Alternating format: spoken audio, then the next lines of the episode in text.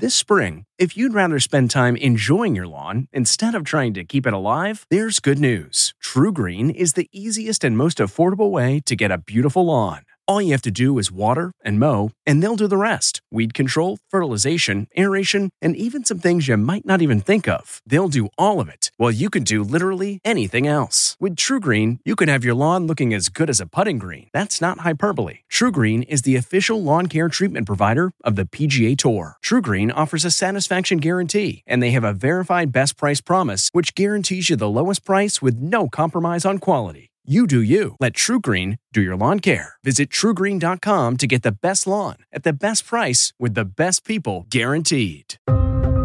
CBS presents America Changed Forever with CBS News correspondent Jeff Pegues. Good day and welcome to America Changed Forever. This week, the Biden administration pledged to send Ukraine more U.S. firepower. The American people are answering President Zelensky's call for more help, more weapons for Ukraine to defend itself, more tools to fight Russian aggression. My administration authorized another $200 million to keep a steady flow of weapons and ammunition moving to Ukraine. That brings the total of new U.S. security assistance to Ukraine to $1 billion just this week. The Russian invasion intensifies as Vladimir Putin's troops move closer to taking Ukraine's capital. The missile strike that tore through a line of people even as they were trying to flee showed the savagery of this war and a reckless disregard for human life. Sergei Perebyinis was away looking after his ailing mother, but his family was trapped in their home. 18 year old Mikita, 9 year old Elisa, his wife, Tatiana. I recognized my children even though their faces were hidden, he said. I was able to recognize them by their clothing, their backpacks, and the suitcase. That must have been a terrible moment for you. Yeah. Tatiana, the woman he'd known since high school, had died too. The civilian death toll continues to rise. On this episode, we'll talk about how Putin may perceive this increase in military aid and could it provoke the Russian president? Later, we'll turn to what's happening domestically. The Federal Reserve announcing a rate hike. What does it mean for us day to day here in the U.S.? First, Tom Nichols is a contributing writer at The Atlantic who recently retired from the U.S. Naval War College. Tom, thanks for being with us. Good to be with you. All right, so the U.S it's it's walking a, a, a, line here, trying not to get us into World War III, but still support Ukraine in its efforts to push back Russian forces. Do you think the U.S. is doing enough? I think the United States is doing everything it can. Um, I think uh, President Biden's been um, threading that needle pretty well. I think he's uh, the package that he's asking Congress to send to Ukraine is significant and um, you know is going to make a real difference in um, Ukraine's ability to defend itself. Um, and I think um, the what we're doing with our allies is really remarkable, not just in military coordination and beefing up NATO, but in basically shutting down the Russian economy in the space of just a couple of weeks as part of the price the Russians have to pay for this unprovoked war. President Biden announced 800 million in new military aid for Ukraine, including 800 additional Stinger anti-aircraft missiles, 9,000 anti-tank weapons, 100 tactical drones, and a range of small arms, including machine guns and grenade launchers. How does Vladimir Putin not see this and the added firepower as the U.S. getting directly involved? Because it's not the U.S. directly involved. Um, those weapons are going to be um, used by Ukrainians. They have the people of Ukraine have a right to buy weapons to defend themselves. I think um, Putin will try and cast it as direct intervention. I think he's spoiling for a fight with NATO um, because I think at this point he would rather tell his people that he's fighting NATO instead of killing their own brothers and sisters in Ukraine. Um, but um, you know, pe- people have a right to buy weapons to defend themselves. Uh, every uh, free governments can can receive aid. Those aren't Americans flying um, planes or um, carrying those weapons. And no matter what Putin says about it, he knows that as well. But he seems, when I say he, Vladimir Putin seems rather unpredictable these days. Uh, some might say irrational. Um, what does that say about any sort of negotiations between Ukraine, uh, its NATO allies, and Russia right now? If you have a Vladimir Putin that, frankly, even people who've studied him for years don't recognize. Well, it's important to point out Ukraine is not actually one of the NATO allies. Um, this is the entire Western world um, helping Ukraine, including countries, uh, you know, from Japan to Kazakhstan to um, the NATO alliance. Um, Putin is, I won't say unpredictable, but he's a lousy strategist. He has a tendency to take risks uh, without thinking about where they all end up. I think when he went into Ukraine, he had one plan and that plan was to um, give a speech when Ukraine surrendered after 48 hours. When that didn't happen, uh, there was no plan B in place. And um, I think that's part of the problem that we're dealing with now is that he doesn't quite know what to do next. So he's resorting to the classic Russian playbook of just pounding cities and killing civilians uh, until someone gives up. Um, but it's also true that having watched Putin for over 20 years, um, I think he has changed. I think he has become more paranoid, more isolated, um, uh, more um, aggressive. Uh, and I think that's partly the result of a lot of years of being surrounded by sycophants and yes men, um, and also some sense that you know he is. I've I've sometimes said this is the world's worst midlife crisis. I mean, this is nostalgia for the old Soviet Union that he has now translated into military action. And um, that's very dangerous. What do you make of reports that uh, we're getting from Russia um, that he has uh, put some of his officials on home detention because he's upset about the intelligence that he got before the invasion? Uh, what are you hearing? Any any truth to that? I mean, clearly there was some bad intelligence here. They weren't expecting the kind of resistance that they're getting. By some conservative, you know, based on some conservative uh, estimates, we're getting 7,000 Russian troops have been killed. So clearly, this is not going as planned for them. If the Pentagon's numbers of Russian troops killed is anywhere near accurate, that's a catastrophe for the Russian military. That's that's more than they've lost more if true they've lost more than twice as many people in three weeks than we lost in 20 years in afghanistan. Um, and that's that's really remarkable and a real sign of um, both military incompetence and a colossal intelligence failure. And so i I don't ha- I, I don't know if those arrests in the security services um, have happened. I think everyone's trying to confirm what's going on over there, but it wouldn't surprise me if Putin, in his rage, um, because right now he is enraged as much at his own people as he is at anybody else, um, would have put them under arrest uh, and is probably asking questions like where are where is all the money we gave you to prepare this operation um, because it it clearly has blown up in everyone's faces and does it, you know, when I look at this situation, you know, looking ahead, this, you know, whether this is something that continues this invasion or it ends in a, a few weeks, it has really exposed the Russian military as not being this behemoth that I think everybody thought it was. Yeah, Russia. I, I think one, you know, if all of this ends in a, you know, without turning into a larger European war.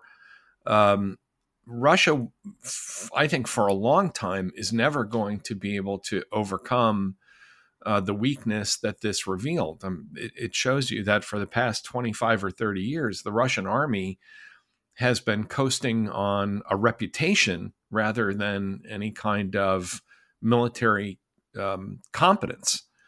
And, you know, this is really startlingly bad military performance.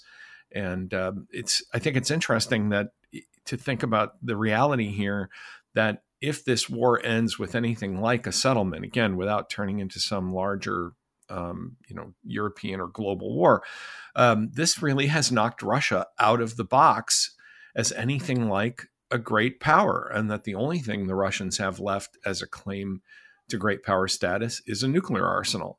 Um, but their economy is now in the deep freeze. Um, their economy was never good, but now it's a, a complete mess. Um, and they clearly have, uh, at best, a second rate military that has been um, held up and bogged down by um, Ukraine, which we would normally think of as kind of a middle power, not one of the great powers, not a tiny power, but you know, a middle power of 40 million people with a reasonably decent military. And the Russians, who I think were the heavy favorites, I, I predicted, I said, wow, this will be over in a week. I mean, you know, the Russians are going to, you know, bring a pretty big hammer to this and um, and they're still there and they're bogged down and they're taking remarkable numbers of casualties and losing um, scads of equipment and uh, that's um, you know that's that's how great power status that's how you fall out of the top tier of great powers is that you lose wars to um, to to opponents that no one thought could possibly beat you. Well, and and perhaps we've underestimated Ukrainian uh, the Ukrainian military. You you describe it as uh, reasonably decent. Well, what what does that mean to be a reasonably decent military? Well, you know, I think part of the problem when we think about Ukraine is we think back to the Ukrainian military of 2014 um, that had a much harder time dealing with the Russians, and you know, the Ukrainians have had a difficult time building their their state infrastructure and their military and their security services um, for a lot of reasons, I- including Russian uh, hijinks, but internal corruption and um, divisions within their own government. But after 2014, they they made a, a distinct um, effort to start building up their military ability, and also they now have a military that, after fighting with the Russians and continual fighting with the Russians in the in their eastern provinces, um, they actually have a battle hardened group of people this is a military that knows how to handle um, advanced weaponry, that is pretty good at understanding uh, their opponent. Um, so I, I think um, you know the Russians have learned that their military is not nearly as good as they thought it was, and that the Ukrainian military is a lot better than the one they sort of pushed out of the way uh, over eight years ago. And going back to what you said about the Russian military, um, despite the setbacks, still lurking in the background is this nuclear arsenal, which is the great equalizer. Um, and so, as the Biden administration navigates this crisis, this war, um, you know, that is something that you have to take into account. You can't rule out that Vladimir Putin wouldn't order some sort of nuclear strike. Yeah, although um, you know that uh, the day that happens, we're in a completely different world, um, and but you can't rule it out, and no sensible American policymaker can afford to ignore that. Um, look, we we take that into account when we're dealing with anybody who has nuclear weapons. Uh, um, you know, same with North Korea. Um, you know, we we have to take into account the potential destruction that these dictators can do with these kinds of weapons. Um, I think Putin um, knows this. That's why he um, opened up on the second day of this war. He opened up his um, first meeting by uh, issuing this order that Russian nuclear forces should go to a special combat regimen, which is kind of like their way of saying an alert. Um, uh, but you know, it's one thing to think about nuclear use in a situation like this. It's another uh, to actually identify a target or a reason that you would do it. Um, but you know, on the other hand, t- Putin's a, a, you know desperate man at this point, so they're um, sure that he has thought about it and talked about it um, with his leadership. I, I, think one question is, you know, that I would have is um, how committed everyone else in the Kremlin is to um, you know that kind of escalation and I'm I'm just not sure I don't know the answer to that. Tom Nichols, thank you. My pleasure. Steve Futterman joins us now. Steve, thanks for being with us. Great to be with you, Jeff. Where are you? Let's start there. I'm at the Ukraine Polish border on the Polish side, a town called Medyka. Uh, this is the most traveled border crossing between the two countries. There are other border crossings, but this is the one where we've had most of the refugees coming into Poland cross. It's very popular, a very well known town. It's a very small town, but pretty well known in Poland because it's this border town right next to Ukraine. So tell me more about the images that you're seeing day to day. Well, every day I go down to the border or the train station. There's a town around seven miles away called Przemyśl. And these are the two areas where I think we've seen most of the refugees come in. You may have seen stories on TV, heard them on the radio from these two locations. These datelines have become quite well known since the invasion began. And, you know, it's one of those things where everyone has a story. Well, everyone seems to have a very moving story, whether they they've come from Lviv, they've come from Kiev, they've come from. I just met someone before we went on the air from Sumy, uh, Sumy, the town that has been quite besieged in the northeast area of Ukraine. And many of these towns, you know, weren't that familiar to American uh, American minds before the invasion began. But now Mariupol, we talk about, we talk about Sumy, we talk about Kharkiv. Uh, a lot of cities in Ukraine are well known now. But as I said. Everyone has, it seems, a moving story. The first day I was here, I ran into a, a young man, 19 years old, from Morocco. He was studying in Ukraine uh, to be a doctor and he told me this very moving story. This was in the early days. We don't see what he describes much anymore, but he had to walk around 50 kilometers to reach the border. And, uh, you know, he was a young man, very fit, able to do it, but it was just an exhausting story, uh, the way he described it to me. A friend of his died as that friend was walking across uh, to get to the border here. I've, I've met uh, uh, people who have met someone on the other side of the border, someone in Poland who they had never met in person before, who they were texting with, emailing with, who said, Sure, you can stay at my place. There was this uh, young woman and uh, uh, middle aged woman who I saw one day just embracing each other, kissing each other on the cheek, huge smiles. I would have assumed they knew each other 15, 20 years. They were meeting each other for the first time. This woman had driven 400 miles to Medyka to pick her up and was going to drive 400 miles back to house her in her home. The, the Polish people have been quite receptive.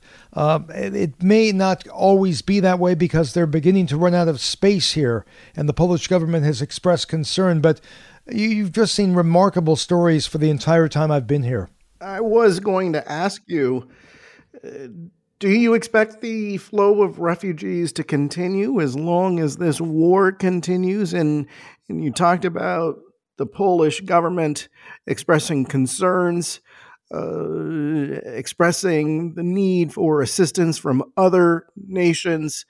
How long can they handle this flow of refugees?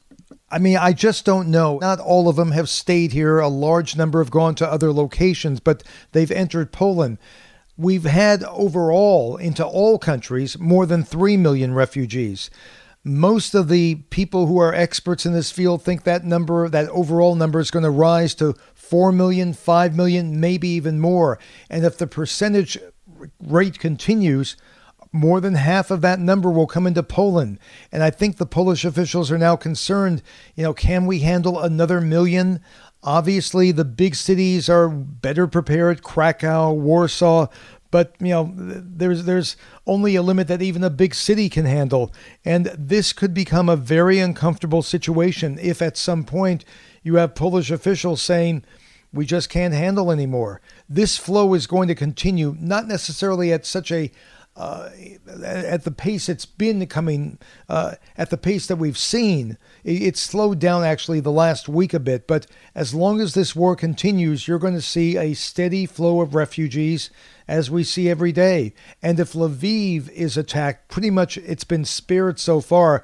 That's a pretty large city, around 50 miles away from this border where I'm at in Medyka, you're going to see a spike in the refugees again. The refugees who are coming, what is it that they need the most? Is it clothing? Is it food? Uh, where where do they need help the most?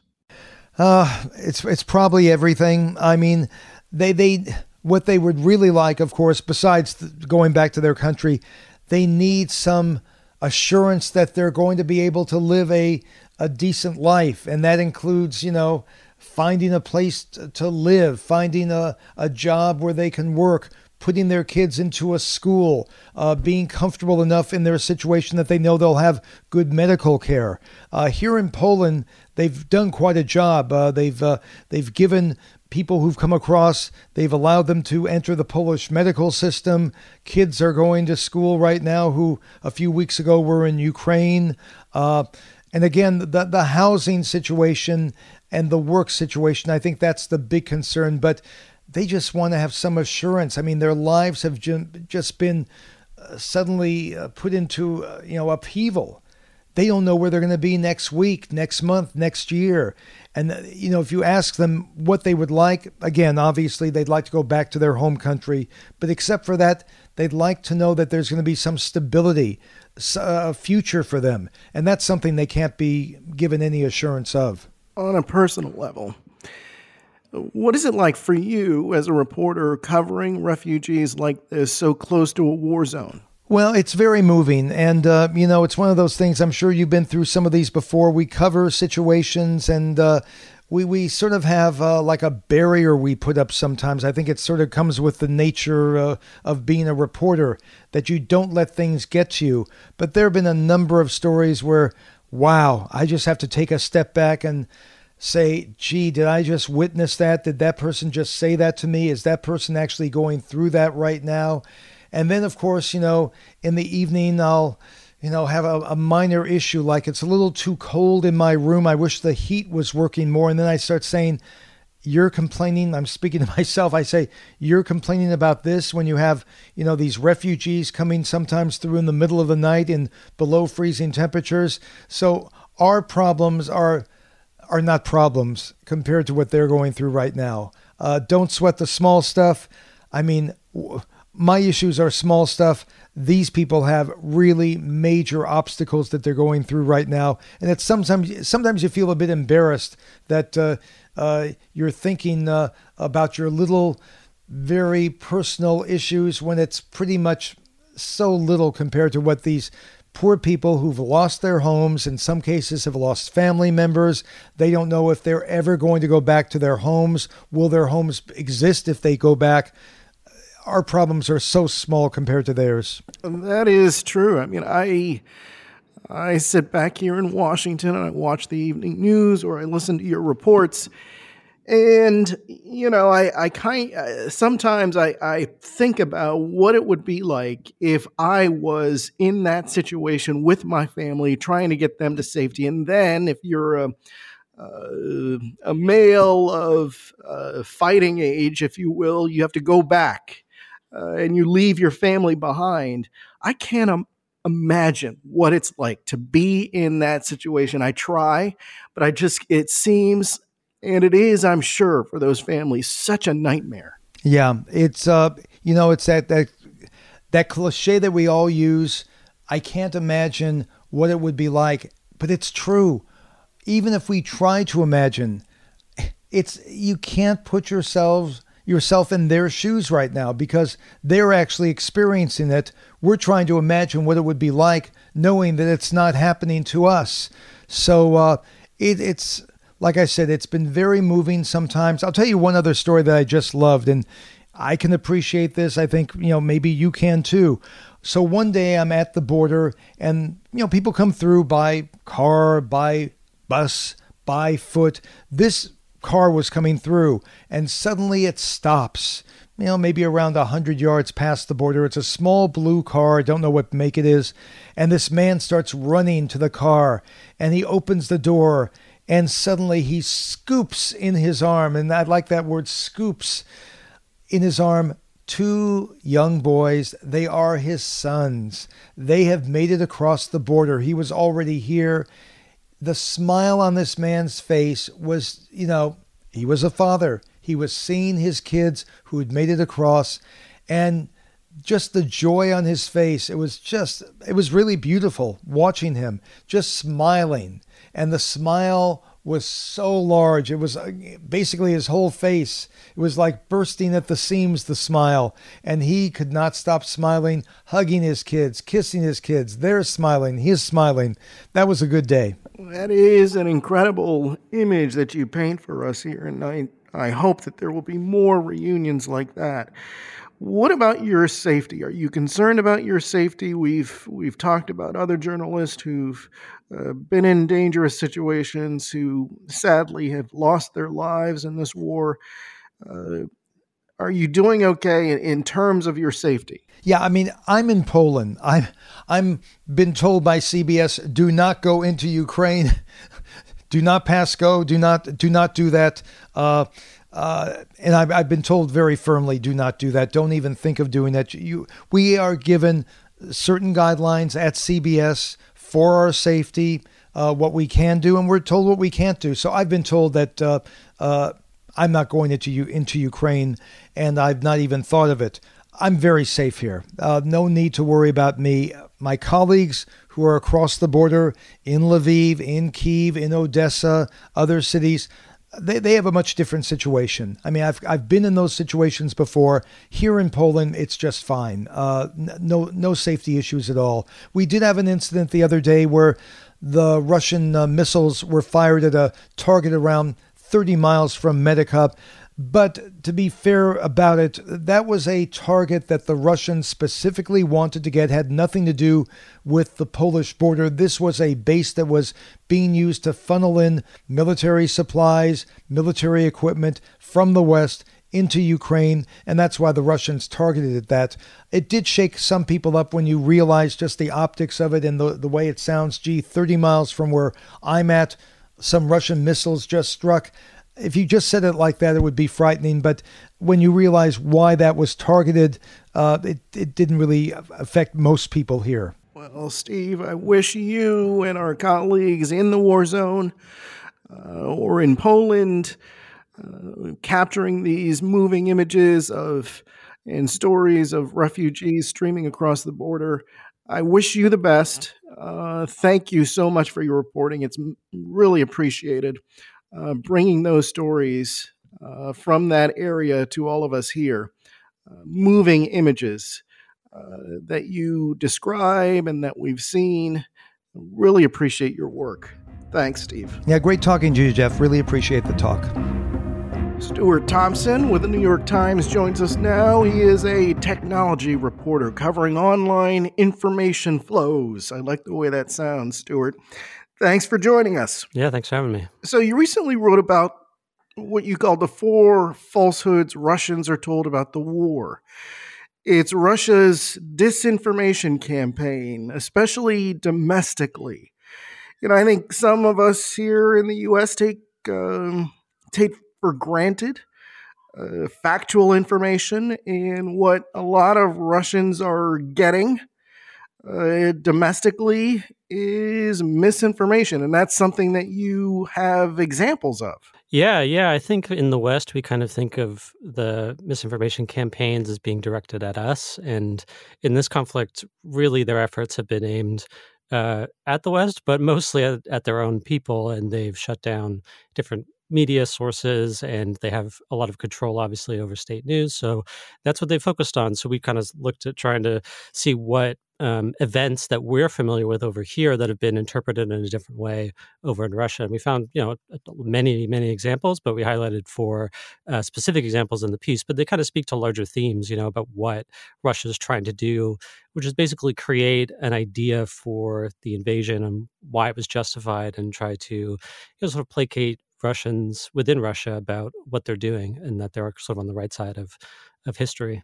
Yeah, after Russian shellings killed Ukrainian civilians, uh, you uh, have um, evidence or uh, information that you saw uh, domestically. Russia blamed the neo Nazis. Was that a message that they were putting out to their domestic audience. Yeah, they've used neo Nazis as a recurring theme uh, in the country for a number of years. And yeah, they've brought them up repeatedly during the conflict. So, one example they had was uh, that they were using civilians as human shields and uh, planting artillery within apartment buildings. You know, that one kind of stood out to me. We've seen footage coming out of Ukraine of tanks shooting at apartment buildings or apartment buildings being hit by missiles. And, you know, within the Russian propaganda machine, that's because there's artillery, they say, uh, hiding in there. They're using, you know, neo Nazis and other Ukrainian nationalists, as they call them, are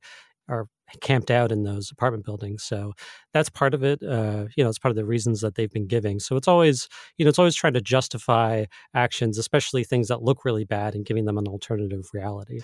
Are they doing this through social media accounts? Yeah, they are as well. Uh, it's always a little hard to untangle exactly what is you know state sanctioned.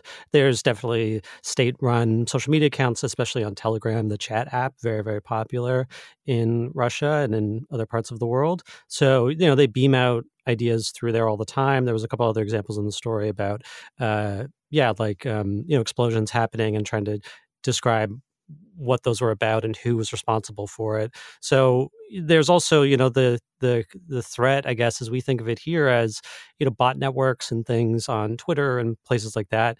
And, you know, there's some debate about how prominent that is, but basically anywhere you look that where there's content aimed at Russians, you're going to find uh, state-sponsored media you know, trying to frame the conflict in a different way. Is there a way to determine if this propaganda is working domestically? I mean, we see some protests there against the war, but is this kind of propaganda uh, from the Russian government is it having imp- an impact? Yeah, I think t- to understand that, you really have to think of the the country's been under a lot of control for media access for a long time, and uh, you know they're really primed. Uh, people that watch the country and understand the country have told us that you know people are primed for a lot of these ideas, like the Nazi idea. That's not something that they're bringing up now. It might be new to the West, but it's something that they've seeded for a long time.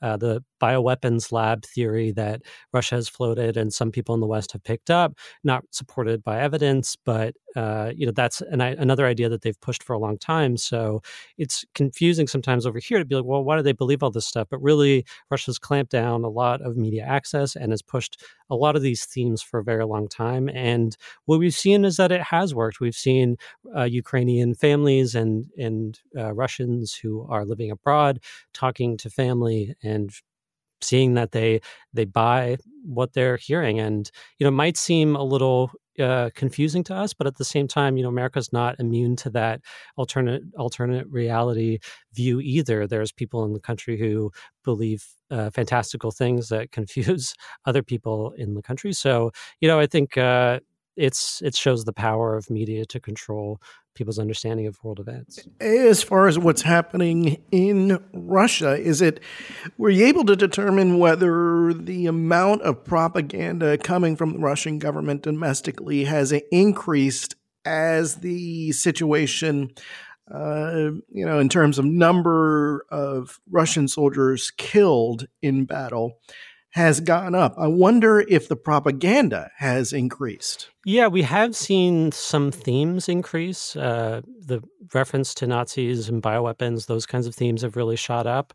Um, and I think that shows a bit of the scattershot approach. Like they've tried a number of things. Some of them, uh, you know, we could get into, but migratory birds is one, if you can believe it. That's an idea that they floated. That what birds to spread uh, bioweapons. That's you know, it's not backed by anything, but that's a theory. So that sounds really out there. That's not taking off in the West. It's not really well known to us, but some of the other ones have taken off. So really, it's like spaghetti at the wall. Some things stick, and then they kind of coalesce around that. So you know, I, I imagine, you know, my my sense, my impression is that in terms of volume, these you know these sites and uh, state media they've been operating at this level for a long time.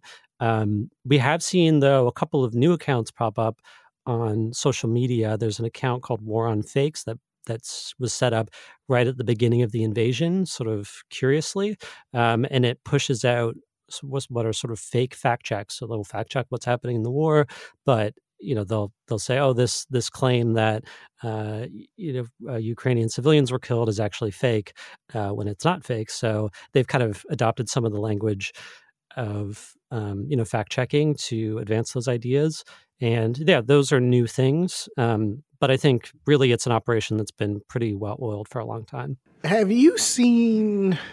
Um, is there a way of determining whether social media is being used in ways that we haven't seen it used uh, just be you know just during this war. Has so, so social media uh, evolved?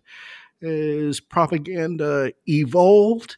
Um, have you been able to determine something along those lines where you've noticed how uh, the use of social media not only in in Russia but also um, in Ukraine, uh, I'm sure some people, many people there don't have access to computers or telephones. But uh, are you seeing anything on the Ukraine side that stands out?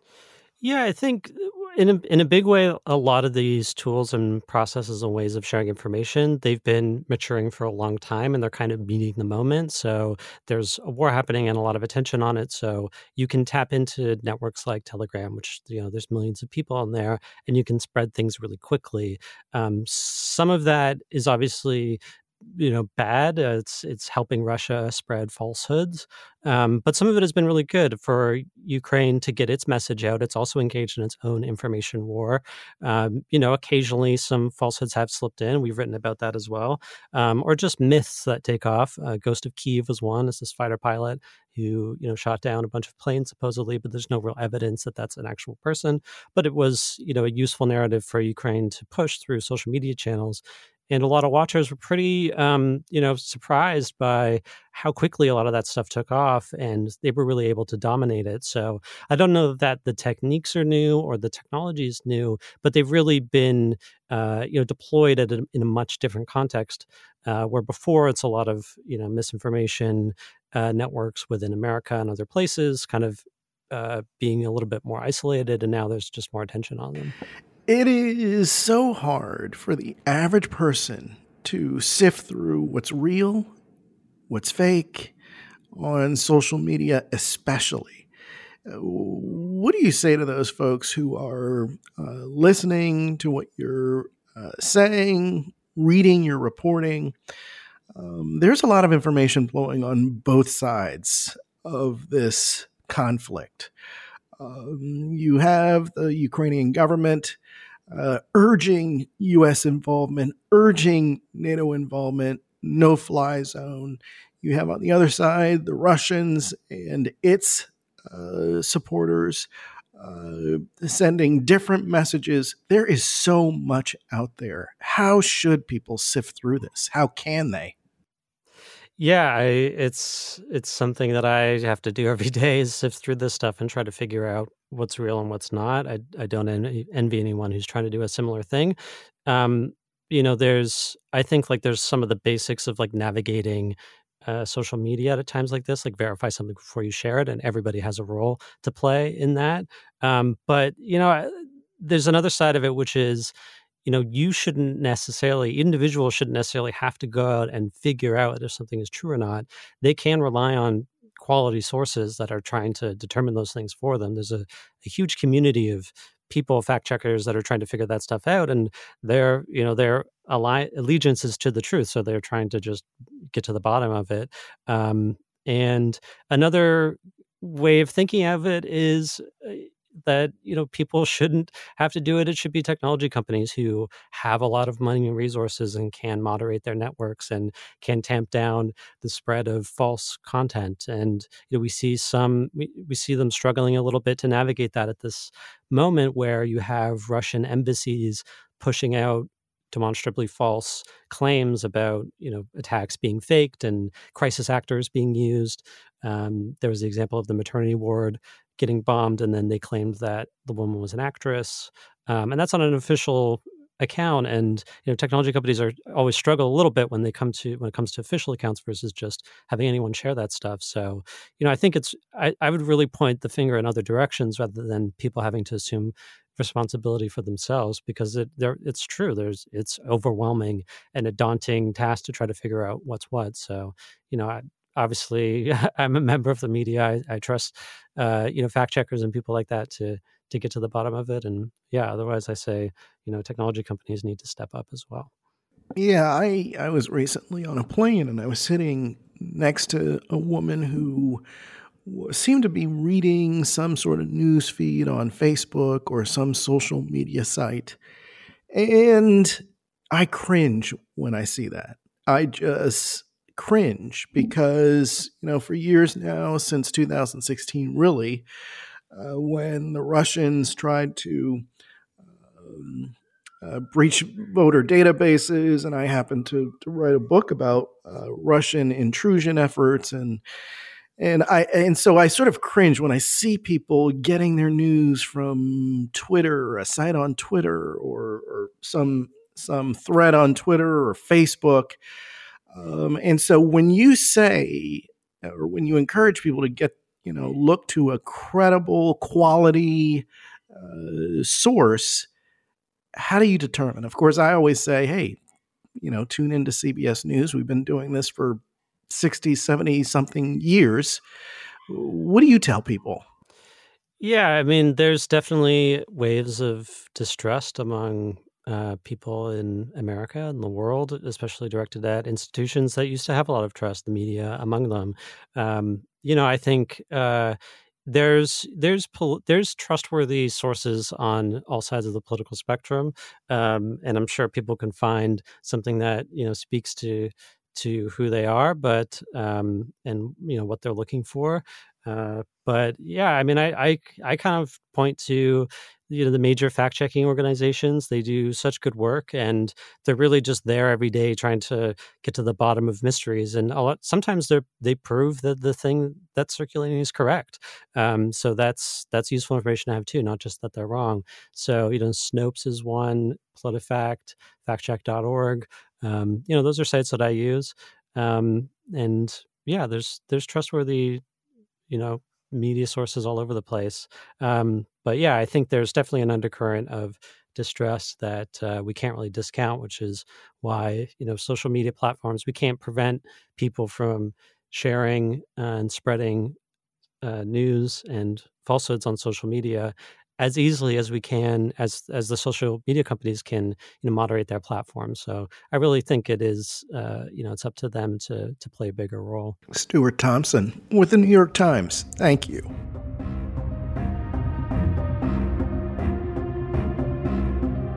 Jill Schlesinger is our CBS News business analyst and host of Jill on Money. I always enjoy my time with Jill as she makes money matters and Fed matters less scary. Jill, thanks for being with us. What does this Fed decision mean for the rest of us?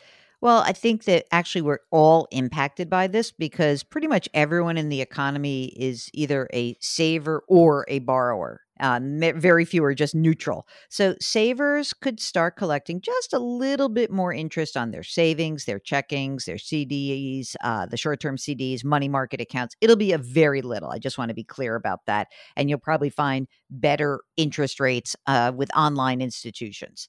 Borrowers are not so happy because if you're holding a balance for, let's say, a credit card, or you've got an adjustable rate mortgage, or you've got a small business loan, usually those loans are tied directly to short term lending rates. So you're going to see a higher cost of actually what whatever it is that balances you're going to see a higher monthly cost.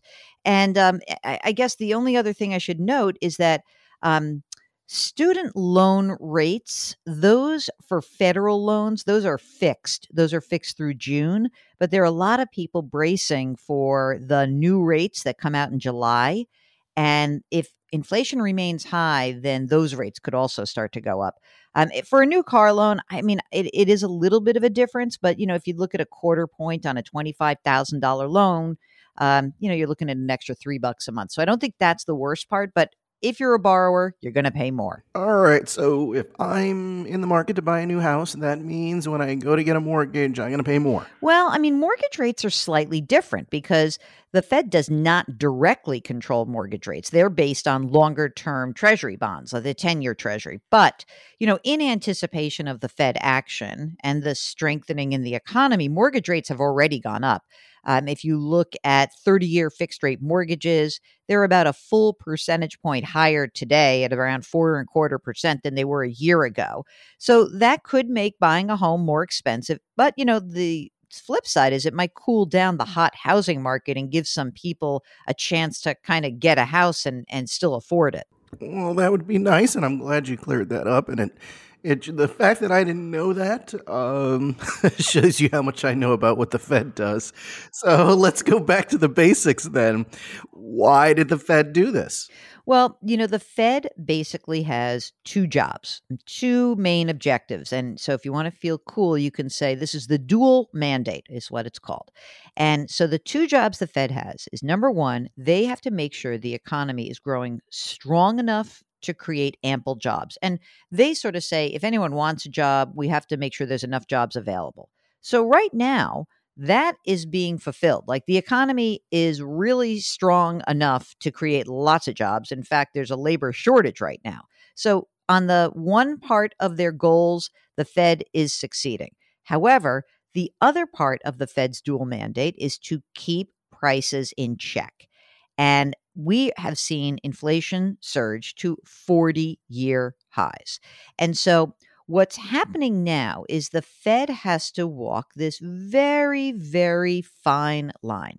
They want to raise interest rates to try to slow down the pace of borrowing and then uh, essentially spending, and do that in a way so that we can see prices come down in a sense, here you never have to take go to Econ 101 ever again. If it's supply and demand, the Fed is really trying to control the demand side. And if demand goes down and supply builds up, then theoretically prices should start to drift lower. Did the war in Ukraine have an impact on the Fed's decision? In the press conference that followed the interest rate decision, Jerome Powell, the Federal Reserve chair, did say that Ukraine adds in a lot of uncertainty. But, you know, the weird thing is remember, so the Fed's thinking about growth and prices, right? These are the two sides. The Ukraine situation actually threatens to slow down economic growth because that that the war in and of itself creates uncertainty, um, higher gas prices, which could cause people to spend less money. So the Fed's keeping an eye on the impact an eye on how the supply chains might get log jammed again and not necessarily using Ukraine as a reason to do or not do anything, but monitoring how the situation in Ukraine trickles through the global and U.S. economy. Can you take us inside the Fed's operations thinking? Uh, they had the Fed boards, the Fed governors from across the country. Um, how how do they come to these decisions? Do they take a vote? How does it work? So the Federal Reserve Board is that the, the people who vote on this particular committee are comprised normally, not always, but normally of economists. Now, interestingly, Jerome Powell himself is not an economist; he's a lawyer. Um, but you know, in many respects, the job of the Fed chair is to kind of steer the ship. And Fed officials who can vote at these meetings rely on their staff, which really go through and drill down through tons and tons of data. Okay.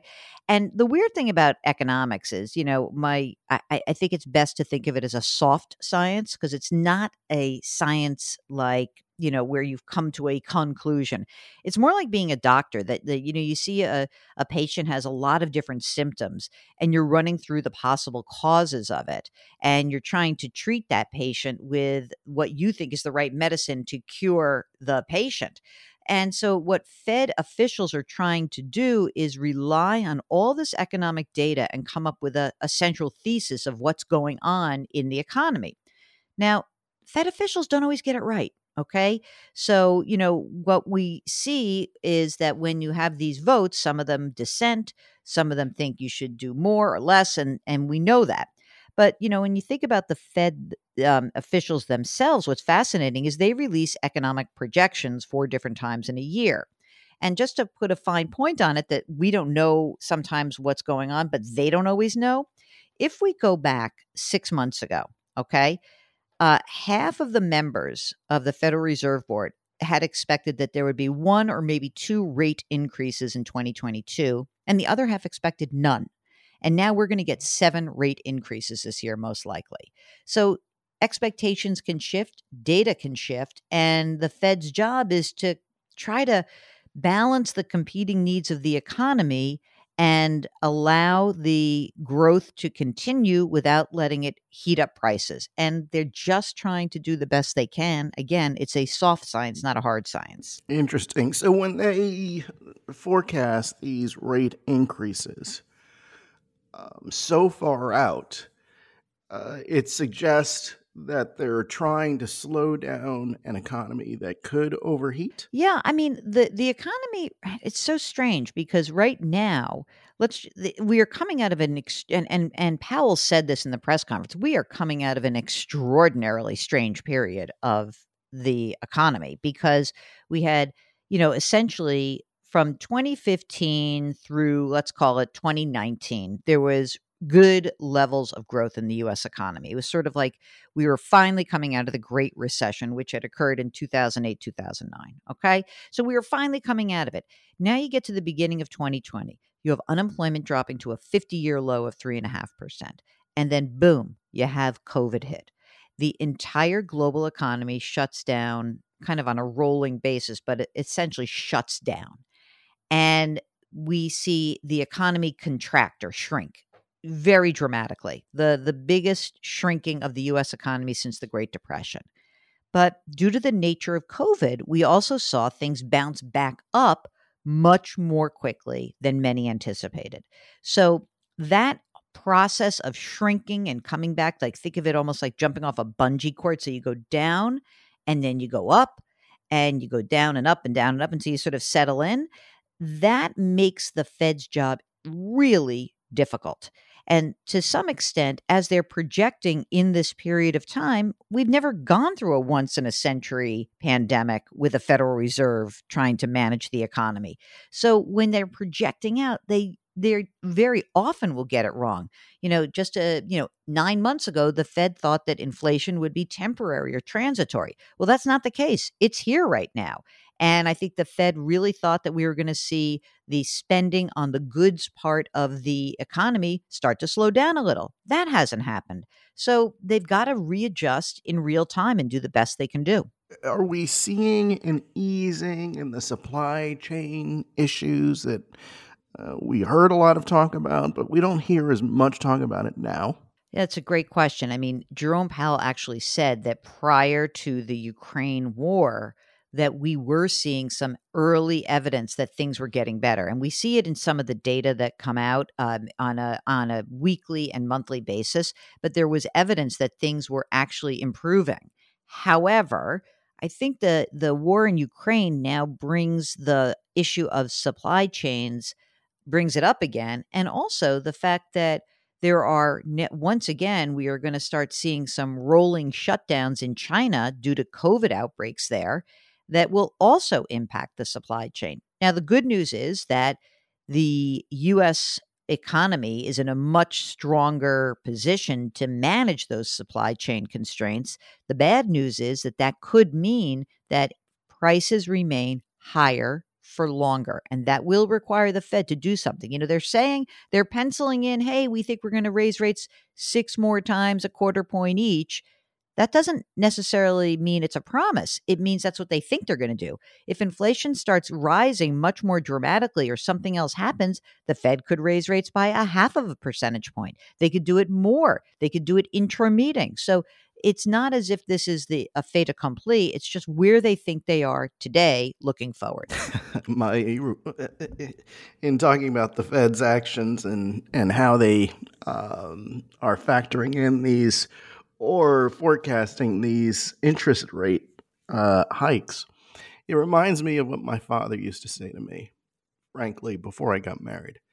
He said, You got to manage expectations.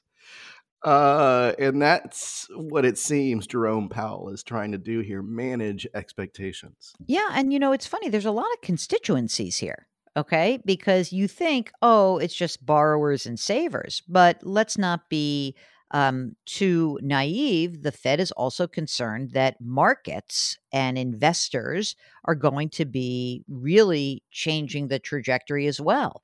So, the reason why the Federal Reserve became more communicative over the last two decades is that there was a sense that investors were trying to guess what the Fed would do and markets would be quite volatile in mm-hmm. reaction to it, as opposed to the Fed laying out steps and then sort of getting everyone used to it. So there's no doubt that the Federal Reserve officials do try to manage expectations. Sometimes they don't get it right, and sometimes they are spot on, but there's clear evidence right now that Jerome Powell specifically, he is a big fan of Paul Volcker. That's the guy who was the Fed chair who attacked the double digit inflation rates of the early 1980s. And, you know, I think that he doesn't, Powell doesn't want to be known as Volcker. On the other hand, he doesn't want to be known as the guy who preceded Volcker, who allowed inflation to bubble up to really unsustainable levels for the U.S. economy. And and finally, so you talked about Jerome Powell. He was uh, picked by former President Trump. Uh, you say that he's an attorney, um, but how? Where did his economics background uh, fall into place? I mean, listen, he was an attorney who went into public service. So, you know, he really did learn at the at I think at, on the job and I think also that he has a great staff. And, you know, when Janet Yellen was the chair of the Federal Reserve, Jerome Powell was the vice chair and was really quite adept at it. And, you know, to some extent, you know, even though Janet Yellen is a, a, an accomplished economist, she also has said that part of the job is to be a bit of a technocrat. You know, we have someone who's running the World Bank who is not an economist, or the IMF doesn't have to be an economist. You know, so it can be, but oftentimes you just need someone who's got a great staff who can interpret data and who's a really good communicator with not just the Federal Reserve Board people, but also the the consumers out there, the press, and investors. So good to know. You're so good at explaining the Fed's actions in a way that somebody like me who covers law enforcement can figure this out. So, thank you, Jill. All right, take care. That is this week's America Change Forever. Thanks to Paul Woody Woodhull and District Productive. Download and review this podcast. Check your local listings to see when the show airs on your favorite radio station, and you can also listen every Saturday on SiriusXM POTUS Channel 124. Thanks for joining us. I'm Jeff Pegues, and that is how America changed forever.